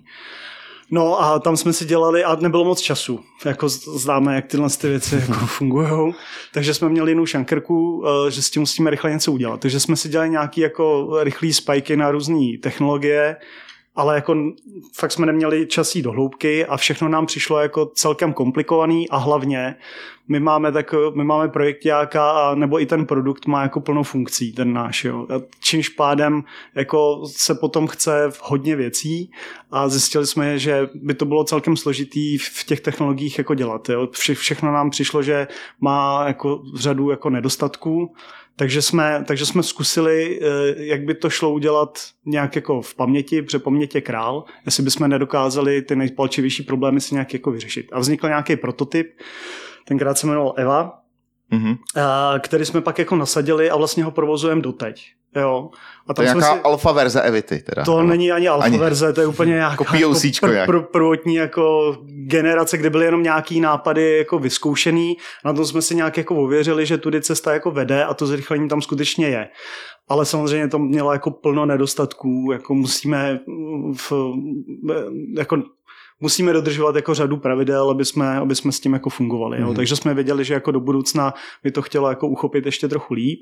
No a vlastně přišla šance uh, nějakého grantu Evropské unie, kde bychom si vlastně mohli uh, vlastně zaplatit tři roky nějakého výzkumu vývoje na tohle téma, takže jsme, takže jsme potom drapsli a vlastně společně s Univerzitou Hradec Králové jsme si vyvinuli víceméně jakoby nástupce, jo, kde hmm. z, toho původního uh, z, původní, z toho původního prototypu není nic, výjima jakoby nějakých zá, základních nápadů, které se nám jako osvědčily. No. Hmm. Jaký je ten textek zatím? V čem je to napsaný? Je to Java-based, JVM-based? Uh, hele, je to Java, je to Java na, na JVM, no. A zvolili jste Java, protože mm, zase zpátky u toho kladiva, protože to známe, anebo protože třeba i s ohledem na to, jak jsme se bavili o rekordech a o těch jako výkonnostních věcí, které se chystají, to je i do budoucna jako dobrá volba. Uh, to kladivo bych řekl, že je takový jako argument uh, silný, víceméně takhle. Ten, ten problém je jako složitý sám o sobě, takže ve chvíli, kdyby jsme jako uh, zvolili jiný jazyk, který by byl třeba jako vhodnější, jo, třeba já nevím, uh, Rust nebo Jasne. Zik nebo podobné záležitosti, tak my budeme prostě mít dva problémy. Najednou my se budeme prostě učit jazyk učit a budeme věci. ještě řešit Jasne. jako tu celkem Jasne. těžkou jako doménu a zcela nevyhnutelně budeme jako prošlapávat jako slepý uličky, hmm. jo, hmm. což jsme si prostě ne, nechtěli dovolit. Navíc jako ty věci, které jsem vám dneska říkal, Eh, co se do té eh, Javy plánuje, jsou známý už nějakou dobu. To znamená, já jsem měl nějaký, jako, nějaký výhled na to, co tam přijde a věřím tomu, že, eh, že to bude dostatečný jako pro tyhle ty věci. Nehledě na to, že nejsme jediná databáze, která jako je v Javě napsaná. Jo? Mhm. Uh, Lucene s Elastikem jsou Java-based. Kafka je based, což není teda databáze, ale je to prostě běžně používané Mhm. jako tool, který procesuje obrovské množství dat. QuestDB je javovská záležitost. Jo? A hlavně uh, vlastně, eh, když nám to nebude stačit, tak ta Java má celkem jako dobrou interoperabilitu s C. Jakoby třeba v tom QuestDB to hodně používají, že na těch eh, exponovaných místech prostě se převolá C. Jo, Mhm. jo. A je tam prostě ta exit strategy do- těch jako výkonnějších vod na místech, kde to má opodstatnění. Ale 80%, 90% je, je v té Javě a dá se tam využívat všech těch výhod. A ty si říkal, že to je teda NoSQL databáze a zaměřujete se nebo umí to pracovat teda s nějakýma semistrukturovanýma datama, ale nějaký prostě uh, XMLK nebo JSONy. Uh, tímhle tím způsobem pracuje to třeba i s videama, potřebovali jste řešit něco takového, jakože úplně nestrukturovaný data, Mm, obrázky. Ne, ne, ne, no to to ani není dělaný. Jo. Jako my jsme potřebovali hlavně jako vyřešit takový to, co vám řeší standardně relační databáze. Do relační databáze jaký nebudete spát, jako nejspíš videa, obrázky No, na to ne. jsou mnohem jako No, no, lepší, lepší hmm. nástroje. Jo? Jo, jo. Takže víceméně uh, ono uh, na, na té datové úrovni to je jako key value store, Uh, Okay. jo, Mhm, je to, má, používá to jako append only struktury, to znamená, on to Mhm. nikdy nepřepisuje starý data, jenom víceméně furt appenduje nakonec, pak je tam nějaká jako fáze přečištění, kde se vyházejí vlastně pohrobky Jasně. a Mhm. z- začíná se vlastně s aktuální verzí. Je to podobné tomu, jak fungují třeba LSM stromy, akorát, že LSM stromy si tam nechávají vlastně bloky historický, propadávají. U té Evity my to optimalizujeme na to, že vlastně tam je vždycky ten živý dataset, které, se kterým pracuje ten katalog. Jo. My, tam ani není jako cílem si udržovat historicky všechny data. Mhm. Eh, Tím, jak jsem říkal, že to je in memory, tak byť té paměti je teď už jako celkem dost, tak pořád ale je tam základní premisa, že všechny indexy se musí vejít do paměti. Když se nevejdou, tak vám prostě ten katalog jako nenastartuje. Jo. Jo. Tím pádem tam prostě ani nechceš jako mít historický data, Jasně. jo, chceš tam mít jenom ten, ten živý dataset, jo, ale který chceš mít jako rychlej, protože třeba Hmm. u jako ostatních databází to je taková jako šedá zóna, kde ta databáze se jako rozhodne, co vlastně v paměti mít bude, co bude mít jako na disku, takže tam máš potom někdy takovou jako neúplně před předpokládanou jako latenci, kdy zrovna jako se položíš dotaz, kde třeba ten index opravdu si Hmm. šáhne jako na ten disk, tak se to tam jako projevit musí. Jo, Když jo. to my vlastně tady garantujeme, že to, ty indexy jsou vždycky jako v paměti, takže vždycky eh, je tam, chová se to potom jako předvídatelněji, Mhm. mm-hmm. potom Jo. A, a je to teda svižný, tak to je super. Eh, Dotazujete se na ty data taky přes Java, nebo používáte nějaký Python nebo něco jiného? Uh, my vlastně uh, máme celkem dost těch protokolů. Uh, můžeš to používat jako embedovanou databázi, to znamená přímo ve své aplikaci si můžeš nahodit jako Evitu a bavíš se přes její API a jdeš jako přímo, což je ta nejrychlejší varianta, protože tam není žádný protokol mezi tím, žádný překlady, nic, prostě rovnou, rovnou uh, se ptáš. Nicméně takhle provozujeme ten, ten starý prototyp, ale má to i jako nevýhody. Jo. Když otáčíš aplikaci, otáčíš s tím i tu databázi, ta databáze na začátku si musí ty indexy natáhnout do paměti, Jo, takže jo. ti to jako zpomalí start. Potom, když hledáš nějaký memory leak eh, svý aplikaci, tak je problém ho najít, protože prostě ten, eh, ten heap dump je veliký Aha. a je tam plno dat, které jsou tam legálně a vůbec ti nepatří. Ty jsou té databáze, Jo, jo, takže ty jo. vlastně hledáš nějakým Jo, jako kousíčku, hledá se to prostě mnohem, mnohem hůř, Hmm. než když máš jenom svoji aplikaci a vidíš na koláčovém grafu, hele, tady má čtvrtinu nějaký můj objekt, který tam nemá mít čtvrtinu. Jo? Jo, Tady tu čtvrtinu prostě neuvidíš. Mhm. No, takže další varianta je vlastně provozovat to jako separátní proces, uh, takže máš potom nějakého tenkého Java klienta, vedle Mhm. toho ti běží jako jiný JVM, kde běží ta databáze a uh, vlastně baví se to uh, mezi sebou přes gRPC protokol. Mhm. Tam jsme se nepsali prostě nic vlastního, použili jsme gRPC, což nám vlastně odemklo i to, že toho klienta teď můžeme jako dělat kdykoliv jinde. Jo. Máme teď vlastně jeden do, do, doktorant nám píše i C-sharpový driver, Mhm. máme nějaký jako základ napsaný, ten doufám, že letos by se mohl jako dotáhnout do toho stavu, v jaký máme i tu Javu a zase ten použil prostě gRPC no, protokol, krásně to jako funguje. Hmm. Jo. Hmm. A je tam tam ještě jako výhoda toho, že i ten, i ten klient, i když to máš embedovaně nebo to provozuješ přes klienta, tak se tam používají stejný rozhraní. To znamená, ty můžeš jako říct s tou embedovanou variantou, pak se rozhodne, že to chceš mít jako separátní proces a jediný co, tak změníš eh, jako jeden úvodní uh, jako klauzuly, kde si nahazuješ místo toho serveru, toho klienta, ale pak mm. veškerý API vlastně na aplikaci nemusíš sáhnout a všechno ti bude fungovat stejně jako předtím. Jo. A potom ještě jsou další dva protokoly, které tam máme, a to je GraphQL a RESTový protokol. Aha. Mhm. To znamená, a to je celkem jakoby výhoda, že je to samopopisný. Vlastně ve chvíli, kdy vytvoříš ve Vitě uh, schéma uh, a popíšeš ho, tak máš automaticky, jakmile zapneš jako GraphQL rozhraní, tak máš k tomu jako GraphQL schéma mm-hmm. s veškerou dokumentací, se vším a to schéma odpovídá vlastně tvým datům. Jo. Není to jako generický schéma, který by říkalo jako tabulka a v tom přes value byly ty hodnoty, jasně, jasně. ale když máš prostě mm-hmm. tam jakoby entitu s názvem produkt, tak v GraphQL uh, schématu uvidíš prostě get products a vidíš tam přímo ty vlastnosti yeah. a jdeš jakoby do hloubky, vidí to i ty relace, takže opravdu to funguje jako graf grafový eh, graf, já nevím, gra, ne grafová databáze, ne, ale prostě tak, jak funguje GraphQL, když Jasně, prostě do hloubky jo, tam, kde potřebuješ, tak, tak, tak to vlastně jako hezky vypadá. Podobně je nadizajnovaný i ten REST. Hmm. Když budu chtít s tím pracovat na úrovni teda toho vývojáře, takže předpokládám, že tam bude několik teda SDKček, který nějakým způsobem teďka jako fungují, takže buď můžu jít přímo, jak se říká, přes GraphQL, eh, můžu jít přes, přes REST. Má to vevnitř nějaký vlastně jako dialekt SQL, můžu si napsat nějaký, jako řekněme, jako mm, raw dotaz, nebo musím používat tyhle, ty, tyhle ty meziknihovny? Máte třeba nějaký jakoby vlastní studio, takový to klasický, když se chci k tomu připojit a, a dělat s tím jako větší vyfikundace? Hele, ono to je otázka peněz, vlastní jo. studio. uh, ono to má, má to vlastní jazyk, který není SQL. Já když jsem potom zpětně nad tím přemýšlel, ono by šlo udělat jako SQL parser a nějak to namapovat, ale ono to nedává nedává to jakoby hmm. smysl. Jo. Hmm. Tam je ještě jedna taková jako myšlenka, která za tou Evitou jako stojí. My jsme se tam hodně inspirovali tím, jak funguje GraphQL, protože vlastně mm, je, jeden z těch jako výkonnostních problémů na těch, na těch eh, e-shopech nebo katalozích je, že oni typicky se tam zobrazuje velké množství provázaných informací. Jo, tam na, na řadu shopů, když kouknete, tak tam je prostě plno číslíček, plno jako nějak v, v propojených informací. A když to píšete nad klasickou databází, tak zatím prostě jsou jako desítky, ne jako stovky nějakých dotazů a když ne dotazů, tak, je, tak se tam hituje nějaká cache. Prostě je to jako mm. složitý. Je tam jako plno, plno věcí se musí jako províst. Uh, a my jsme, my jsme vlastně chtěli to udělat tak, aby bylo těch, aby ideálně se co nejvíc výpočet, výpočtů provedlo jako v jediném dotazu. Hmm. Nebo aby to šlo víceméně třeba i nějak jako dávkově, stejně jako v GraphQL můžeš použít v rámci jednoho requestu poslat víc queries.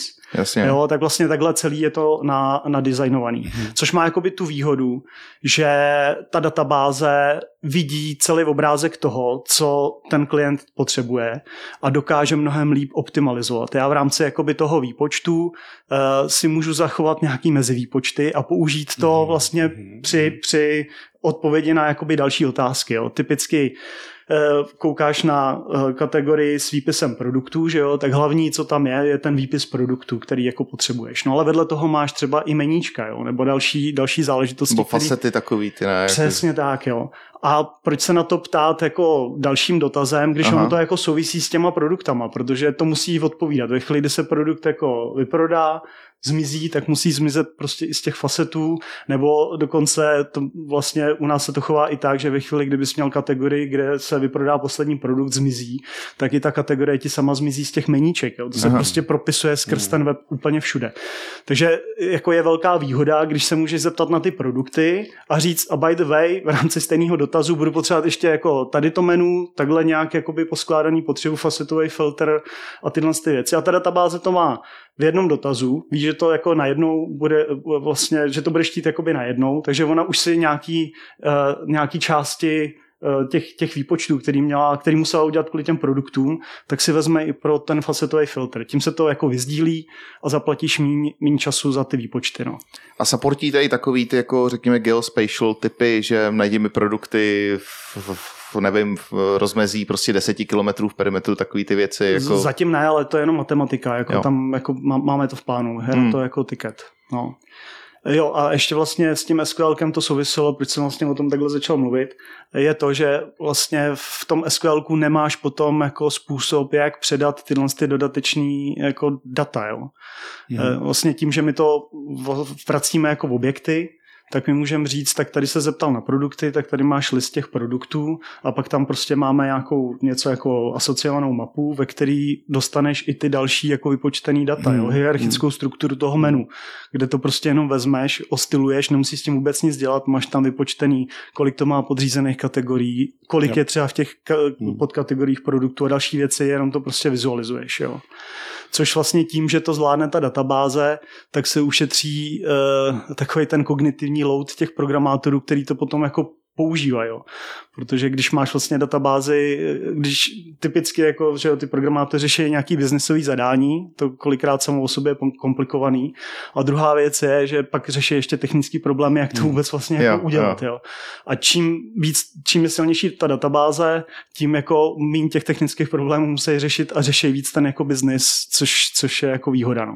A když to teda začnu prakticky používat, eh, tak jsou tam nějaký vlastně relace, nebo ty jsi říkal, že to je ve skutečnosti key value storage, Uh, To je na té nejnižší úrovni, ale jinak je to víceméně, ten, ten základní objekt je tam entita. entita. Jo, což by se dalo říct, že je dokument, ale... Uh, Ale není, ale není to- s, není to silný schéma, takže může se to měnit v čase. Uh, v, Nebo ne? Samozřejmě, v čase se to může měnit, ale jakmile to schéma máš, tak ti nedovolí z toho jakoby uhnout. Jo, takhle. Jo, není to, není to takový, jako že do Elastiku si uložíš jeden dokument makovej a druhý takový. No, takhle to není. Takhle to není. Jakmile prostě tam uložíš makový dokument, tak ono Tak to je už to makový bude schéma. makový schéma. Jo. Což ale myslím si, že je jako dobrá věc, jo, protože pak z toho lezou kolikrát jako dost zvláštní, jako vznikne ti tam jako nepořádek, aniž bys chtěl, jenom protože někdo udělá nějakou, nějaký typo Ano. a najednou, najednou jako proprta, se ti tam objeví úplně proprta, která tam nemá být, dokumenty jo. začnou ve vyhledávání chybět a podobné jako záležitosti. Já jo. s tebou naprosto souhlasím, Hmm. protože i u těch NoSQL databází stejně tam, že nějaký schéma vždycky máš, vždycky Jo, ty jo, data jo. lezou v nějakém tvaru, který ty očekáváš. A buď ho máš na databázové úrovni, nebo ho máš na úrovni maperu, který z toho anonymního JSONu to musí stejně nějak vytvarovat do nějakého typu, pokud jsme teda ve světě jako strongly type jazyku. No, no, takže... takže... přesně tak. Takže ono to vlastně funguje tak, ono to tam má režimy eh, takzvané evoluce, když chceš úplně jakoby jednoduše to začít používat, tak neřešíš žádný schéma, začneš do toho sypat ty entity a ono se to z nich naučí, jo? Jak, to, jak to má vypadat, jaký jsou tam jako relace a tak, ale jakmile už jednou tam zapíšeš nějakou strukturu, tak všechny ostatní entity musí být Hmm. jakoby podobný, takže Hmm. ono se to jako umí samo naučit. A nebo můžeš říct, eh, tohle je striktní téma a nesmí se z toho uhnout. Jo. A nebo můžeš mít jako ještě semi uh, variantu, kdy řekneš, tak tohle je základní schéma, tam se nesmí uhnout, ale když někdo přidá nový atribut, tak se ho nauč. Tam mi to třeba jakoby nevadí, jo. Nebo použije novou karenci, nový jazyk, jo. Takže můžeš si takhle jako selektivně říct, co se to může doučit, uh, nebo ne.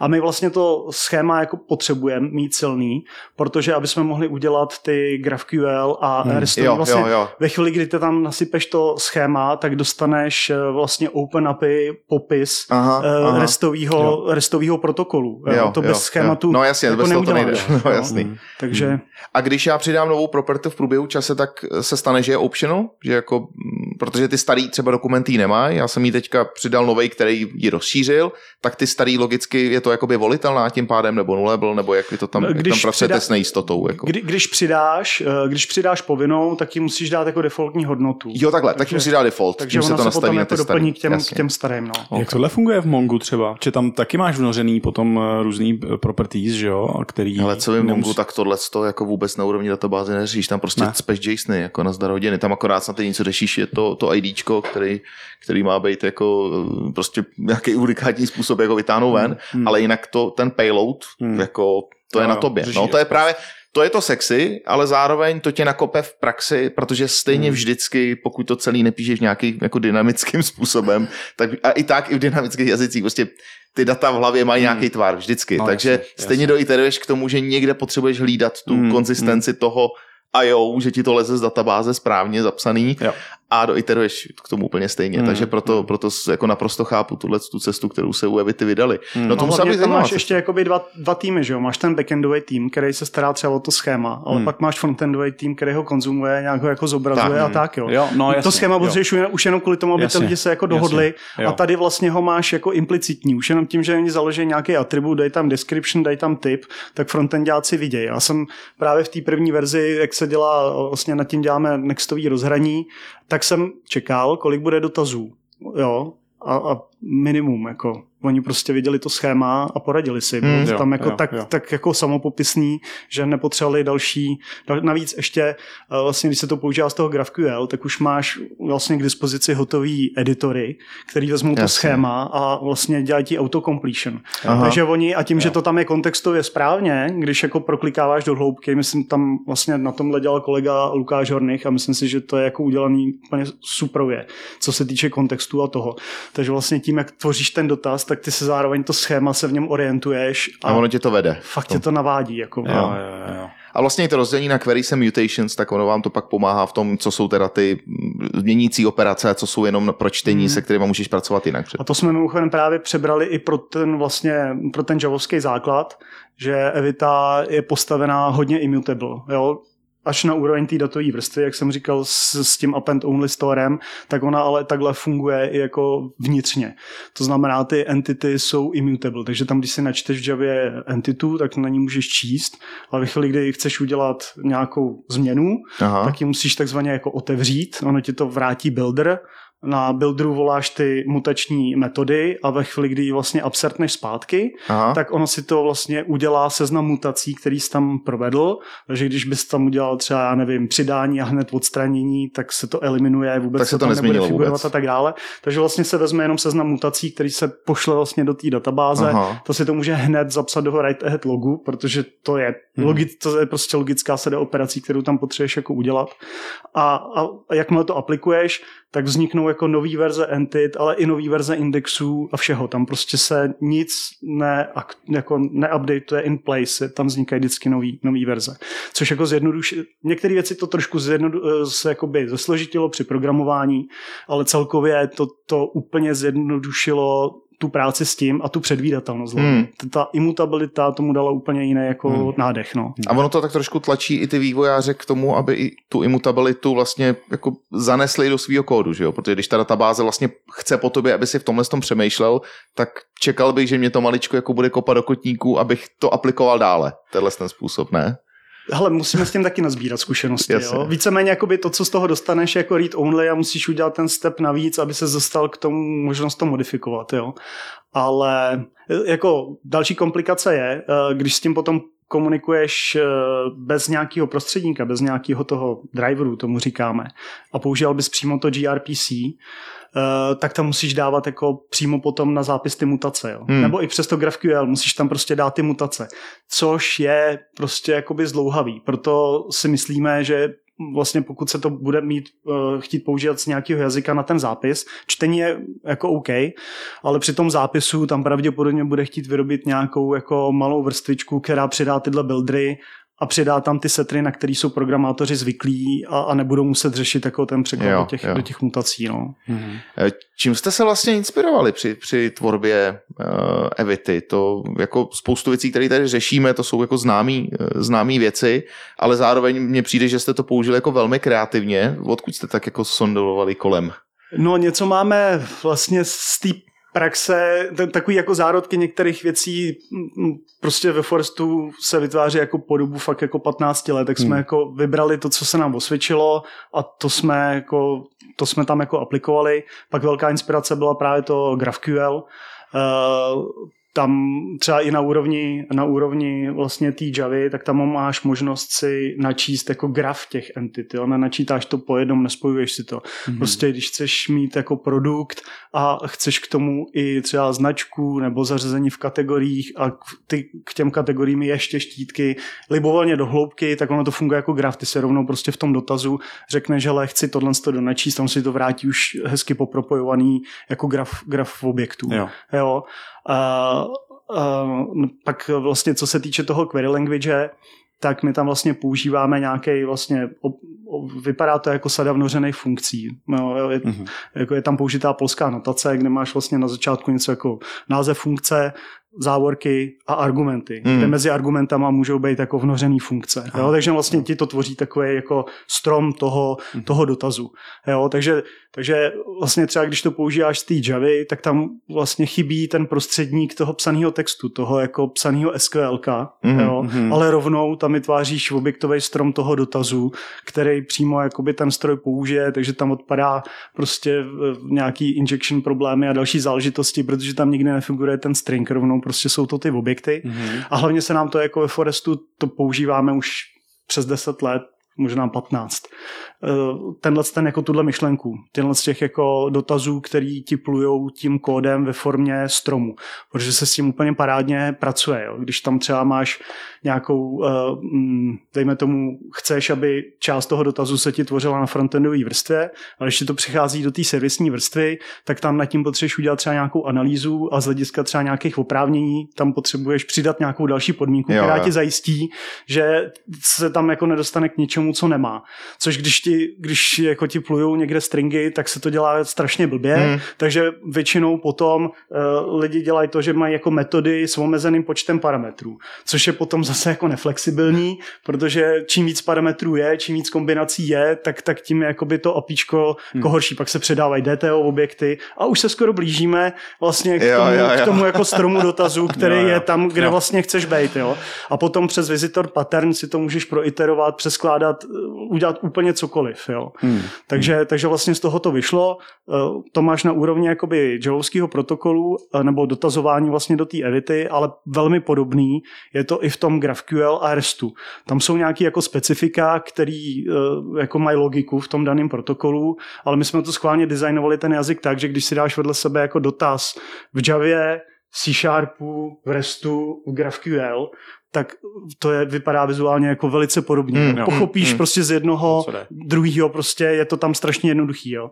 Mm. Takže, takže vlastně jsme se na to dívali i takhle, aby jsme opravdu měli ten stejný pohled skrz různý protokoly. Protože co, když se bude potom backendák bavit s frontendákem a on řekne, hele, tady, tady ti posílám tohle, tak on, že jo, musí se to pak jako přemapovat. Čím méně toho bude přemapovat, když jo. to tam prostě uvidí, tím líp jako pro všechny. Hmm. Jo, takže i takhle jsme na to nahlíželi. No.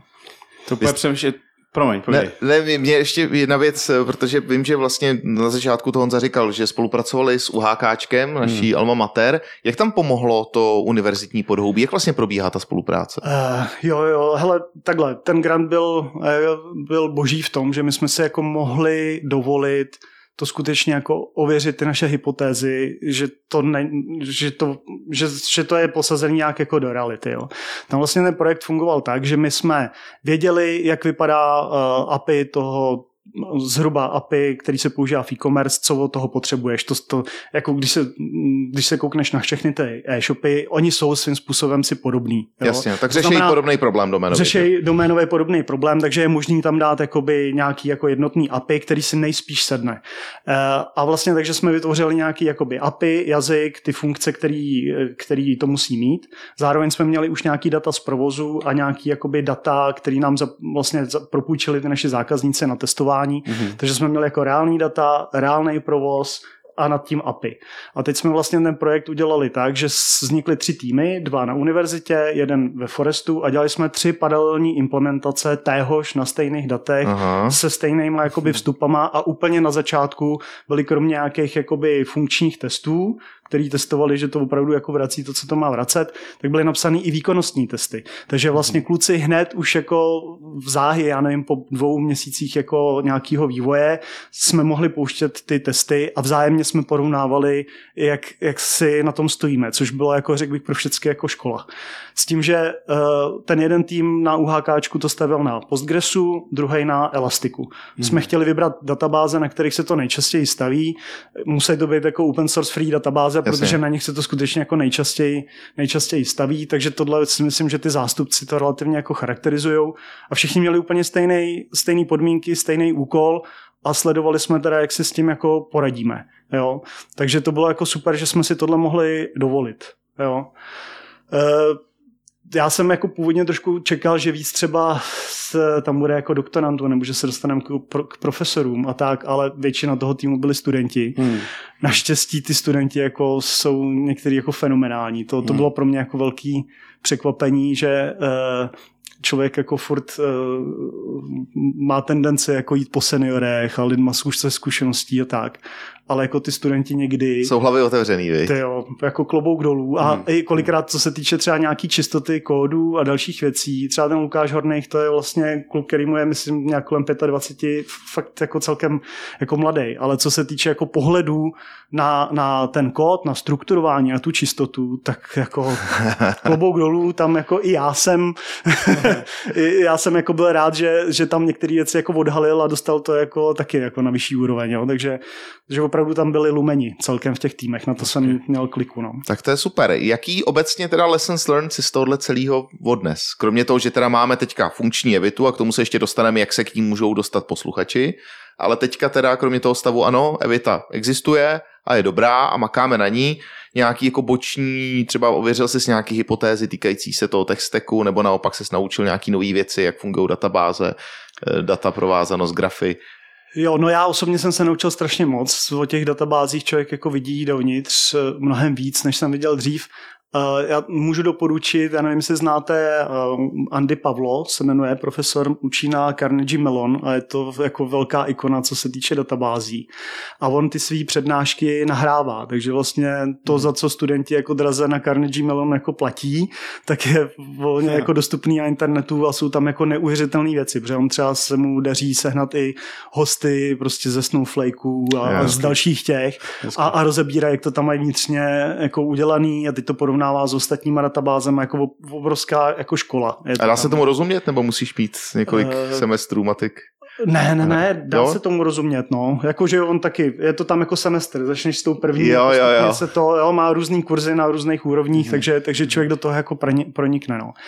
Uh, jinak co se týče potom toho jako srovnání, tak ty hypotézy jsme se jako uh, řekl bych potvrdili. Jo. Ono samozřejmě Hmm, asi ty prototypy by vypadaly jinak, když by to dělali profíci, který má jako 20 letý yes. zkušenosti s databáze nebo jasně. s Elastikem. Jo, tohle to pořád jako byli studenti, který pro, některý to bylo na začátku jako celkem jako nová věc. Jo. Nicméně jako přiznejme si, když firma začne dělat jako e-commerceový projekt, má 20 let zkušeností s Elastikem jako v tomhle prostředí nebo ne. Takže mně připadá, že jako ty závěry, které jako vzešly z těch týmů a nebyli tam hloupí lidi, že jsou relativně jako relevantní. Hmm. Jo. A tam, tam se jako víceméně jako potvrdilo, že třeba oproti Postgres databázi, my jsme tam dosahovali jako stokrát lepších výsledků. Jo. Mm-hmm. I vůči Elastiku desetkrát. Jo. Hezky. Samozřejmě neznamená to, že my jsme jako tolikrát rychlejší na, na všechny use case. Ne? My jsme jako na ten náš jako use case. Jo. Mm-hmm. Tam je zase jako výhoda v tom, že jako tím, že my se specializujeme na ten, jako na ty katalogy, na ten e-commerce, tak my ty funkce dokážeme jako líp pokryt. Jo, jo. Oni jo. jsou obecní. Jasně. Jo, Elastic, samozřejmě, když budeme prohledávat jako logy, jako Elastic, tak budeme úplně jako strašně na tom. Jo. Mm ale, ale pro tyhle naše jako úlohy uh, jsme, jsme zoptimalizovali. Jste prostě domain driven databáze. Mm. Je, je, to tak, je to tak, no. S tím, že, s tím, že pak se i hezky mám vlastně na, na uh, té naší sajtě Evita DBIO, tak jsou i výsledky toho výzkumu a jsou tam papery vlastně od kluků, který jako popisovali, když to implementovali na týdenní uh, technologii, jaký těžkosti tam jsou a skutečně jako z toho vyplývají celkem jako zajímavý závěry. Jo. Třeba ten Postgre, byť, byť byl jako výkonnostně na tom jakoby mnohem hůř, tak stejně se tam dělaly úplně strašné zkratky, aby to aspoň takhle fungovalo. Jo. Hmm. Třeba ta první verze, která byla skutečně v takové ty normální formě, jak se učí jako na vysoké škole, tak to vlastně zabili už jako v rané fázi, protože na základě těch výkonnostních testů se ukázalo, že třeba jako import toho datasetu tam jako trval na začátku několik hodin, jako 4 plus hodin, jo. Přitom my jsme to tam nalili za 20 minut, tak v tu chvíli jako, jo, a, a, další, další věci se na tom jako odhalovaly. Takže pak kolikrát se jako zjistilo, že byť jako ta databáze poskytuje nějaký funkce, jako celkem na první pohled vypadají dobře, jo, to mi ten problém řeší, tak ve chvíli, kdy to jako nasadíš na, na větších datech, tak najednou zjišťuješ, že ten výkon tam prostě z toho nedostaneš. Hmm. Takže stejně ji nevyužiješ, stejně jdeš do nějakých jako kompromisů, řešíš to nějak jako jinak, jo. Takže nakonec třeba ta relační databáze byla využitá jenom jako indexy, ale pak ty data byly uložený jako blob tam prostě Jo, v tabulce, jo. jo. Jasně, jasně. Jako ten dokument. Jo. Což potom pak jako je otázka, jestli ti ta, k čemu ta rel- relační databáze, kde jsou ty výhody, jo. No, Stejně jasně. je potom degraduješ, jo. Hmm. No, jelikož my už totálně pře, přetejkáme do basketbalu, jak se říká, ale mě tohle téma strašně ještě zajímá a já bych chtěl, aby nějakým způsobem jsme to nechali jakoby otevřený i pro ty naše posluchače, aby si to mohli sami vyzkoušet. Takže poslouchám pod vocasem, jsem úplně natěšený na Evitu, Jo. chci si to vyzkoušet. Eh, Co mám teďka udělat, kam mám jít, co mám udělat? Jo, já ještě teda disclaimer, No. uh, je to pořád alfa verze, ještě jako nemáme jedničku a ještě tam budou jako ostrý rohy, některé věci tam jako doděláváme. Nicméně, můžeš si stáhnout Docker image a za, za pár vteřin ti to běží. Uh, máme, uh, Jarka jsou publikovaný na Maven Central, na GitHubu si to můžeš vyčekautovat, zkompilovat, pustit si testy. Dotnetí SDKčko děláte, ne? Nebo to do, je... do tentí SDKčko děláme, to je taky na GitHubu, ale to je jako hodně rozpracovaný. Plus máme vlastně na Evita DB.io, je přímo jako běží ten Evita server. Hmm. Jsou tam otevřený ty protokoly, je tam nalitý nějaký schéma, který je jakoby naše forestí s nějakým demo datasetem. Takže když nechceš, když se chceš jenom to rychle vyzkoušet, podívat se, jak vypadá to schéma, jak vypadají ty dotazy, tak můžeš vzít jako libovolného GraphQL klienta, ukázat tím na URL a už se s tím můžeš hrát. Jo. Jo, Jo, my jo, to jo. používáme i vlastně v rámci dokumentace, že vlastně, eh, když dokumentujeme ten, ten jazyk vlastně na té na tý sajtě, tak tam jsou příklady, které právě jdou na to demo. Jo, A my jo, to jo. vlastně cross eh, ověřujeme, máme automatizované testy, které spouštějí příklady proti těm datům a vlastně nám to celý jako Mhm. ukáže, že nemáme nějakou zastaralou dokumentaci. A já vám to tam můžu problém. mutovat a vy mi to jednou za hodinu otočíte zase na ty demodata, nebo jak to tam má? Uh, ne, je to read only. Je to read only, Je to jo, read jo, já jsem si Jestli říkal chceš- právě. Jestli chceš mutovat, tak si stáhni Docker image a stáhni si zip s těma datama, ten si jenom rozbalíš, ukážeš volume a Jo, můžeš si jo. lokálně to zamutovat, jak chceš. Paráda, paráda, no hele, Honzo, to jsou jako neuvěřitelné věci. Já Hmm. si to určitě půjdu vyzkoušet. Úplně na závěr, klasická otázka. Co budou další kroky tebe jako uh, Honzy Novotnýho? Uh, budeš teďka šlapat ještě víc do Evity, nebo tě čeká ve Forestu zajímavý projekt, kromě teda toho, že musíme říct posluchačům, že si stával dneska asi v půl pátý, takže předpokládám, že nejbližší cesta povede někam do, do Peřin. Už je projekt sám o sobě. Vlastně až večer do peřin. Uh, no ne, já teď ještě se budu jako chvíli zabývat Evitou, protože my to teď začneme nasazovat do produkce zase Jasně. na nás samých, jo, což je taky Dogfooding pěkně. Přesně tak, to je dogfooding jako nejvyššího režení, že tu databázi si opravdu vyzkoušíme a budeme provozovat sami. To je super. Uh, no, uh, takže takhle, mm, já bych chtěl ještě, jestli můžu si dovolit takový jako call to action. Jasně, Kromě jdem. teda pozvání na Open Space, který už padlo, tak uh, ještě nabízím pro mě tím, že jsem vlastně za, za tím Evita projektem, tak je důležitý jako získávat eh, nějaký feedback nejenom jako od nás. My hmm. samozřejmě máme nějaký bias, nějaký, nějaký naše scénáře, ale to neznamená, že jsme jako, že někde jinde neřeší něco jinak nebo nemají jiné potřeby. Takže pokud by nějaká, nějaká firma nebo nějaký tým řešil e-commerceový projekt, uvažovali by na tou Evitou a byli takový jako váhaví, jestli jo nebo ne, tak tenhle podcast je na to příliš krátkej. Můžou mě kontaktovat, kontakt je na, na těch webovkách Evita DB.io, já za nima klidně mm-hmm. Přijedu, můžeme udělat nějakou hodinovou, dvouhodinovou session, mm-hmm. kde to rozeberem, jak se to pro ně hodí nebo ne a, a budou mít mnohem kompletnější jako obrázek uh, o, o té Evitě. Takže... To zní velmi dobře, posluchači, kdybyste chtěli využít téhle možnosti, mít Honzu dvě hodiny k dispozici tak, eh, a probrat Evitu, tak to si myslím, že, že je fér To je nabídka. výborná uh, záminka k tomu, aby přijel Honza a mohli jsme si dvě hodiny povídat. Přesně. Napíšem tě zítra. Jo, jo. Dobře. Super. Honzo, těšilo mě opravdu jako osobně, že jsi dorazil, že konečně po těch letech, co tě sleduju spoza plotu, jsem tě konečně mohl poznat i uh, face to face. Moc přeju, ať se ti daří, ať se vám Evita rozjede, já si ji osobně vyzkouším hmm. a dost možná k tomu napíšu přes víkend nějaký F-Sharp wrapper nad tím dotnetím SDKčkem, aby se to dalo líp používat, kor, když je to imutabilní, tak Jasně. doprčit, to je nádhera. A ať, eh, ať se daří a moc děkujem, že jsi dorazil. Jo, díky za pozvání. Měj se fajn, čau, čau. Čau. Čau. Zase. Tak to byla zase brutální informační nálož. Eh, Myslím si, že to bylo zase tradičně super. Já jsem hrozně rád, že jsem ho konečně viděl face to face. Fakt jako mě to lidsky vlastně Aha. udělalo dobře, že jsme Jo. jo. se poznali, seznámili, potřásli si rukou, protože jedna věc je bejt z jiného texteku, druhá hmm. věc je, že prostě musíš respektovat to, když je někdo prostě zabiják a je hmm. hrozně dobrý, byť dělá žavu. je to Jo. zní blbě, jo, ale, ne, pohodě, pohodě. ale, ale prostě on to byl super, hrozně, hrozně se mi to líbilo. Já mám hrozně rád lidi, co jsou nadšený do toho, co dělají. A když začal mluvit o Evitě, tak to si úplně viděl, jak mu... Očička, jak se jsem to, No, no, no, přesně. Jako Pecička, hrozně ho to bavilo. pecička. A taky teda mě to zaujalo velmi. Eh, Protože to jsme tady ještě neměli, ne? Někoho, kdo by si dělal svoji databázi. Ne, ne, ne, ne, ne, to je úplně poprvé a vlastně se mi líbí, že i se rozhodli, že budou řešit specifický problém, specifický segment. Řeknou, hele, je to e-commerce, samozřejmě na full search v lozích to nebude dobrý, Hmm. jak zmiňoval, ale zase, když chci mít katalogy, když chci mít facety, když chci Jo. mít prostě tyhle ty věci, které řeší 99,9% e-shopů, no tak můžu na to mít speciální databázi a podle mě to je úplně super. To je ten způsob, který si myslím, že se vlastně má dělat, že na specifickou doménu aplikuju specifické řešení, ne, Jo. že vezmu jednu prostě MS SQL Jo, jo. Hmm. a prdnu ji na, na cokoliv, protože pak nejdeš typický use case, kdy ti to prostě schoří jak Johanka Sarku, protože, No, protože prostě to na to není dělaný. Takže mě se tohle líbí, já jsem z toho nadšený, vyzkouším si to, opravdu. Vyzkoušej a určitě bychom mohli pak o tom poreferovat, to mě zajímá taky. Pak to myslíš jako v další sérii? No kdyby třeba byla, Kdyby rozumíš? třeba nedej vodě. Protože Uvědomuji si, že jsme vlastně na konci, jo? To je vždycky takový zároveň i smutný, veď?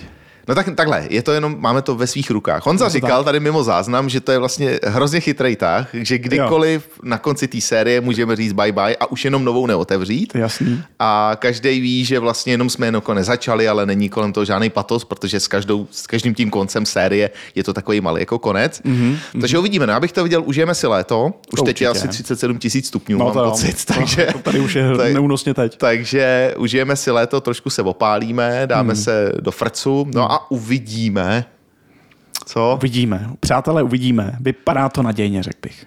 Teď jsem řekl do frcu, ty není to, že když chceš něco zastavit, že to dáš do frcu. Já jsem, jsem chtěl, že se dáme do pucu a teď možná věším do frcu. Což si otevřel zase úplně jiný interní uh, joke. Jo, jako když chceš něco prodat, tak to dáš do frcu, ne? Když to dá, no, no, no. to. A co si řekl teď, že se dáš do frcu? Já jako, jsem do frcu, Že, já jsem chtěl říct do pucu. Jo, do pucu. Jako, že se dáme, že budeme ve vůni a začneme sedmou Prostě sérii. hlavně se nenávej do frcu, protože to bychom tě už nemuseli vidět. Dej se do pucu a přijď. To je dobrý, mě byste nikdo nevykoupil, abych tam byl furt. Tak jo, přátelé, jak vidíte, je nejvyšší čas skončit. Mějte se krásně, přejeme vám krásné léto. My dřív než v srpnu určitě to nevykopneme. A pokud to někdy ještě vykopneme, kdyby ne, tak nás těšilo. Kdyby jo, tak se těšte na další sérii. Mějte se krásně. Čau. Čau.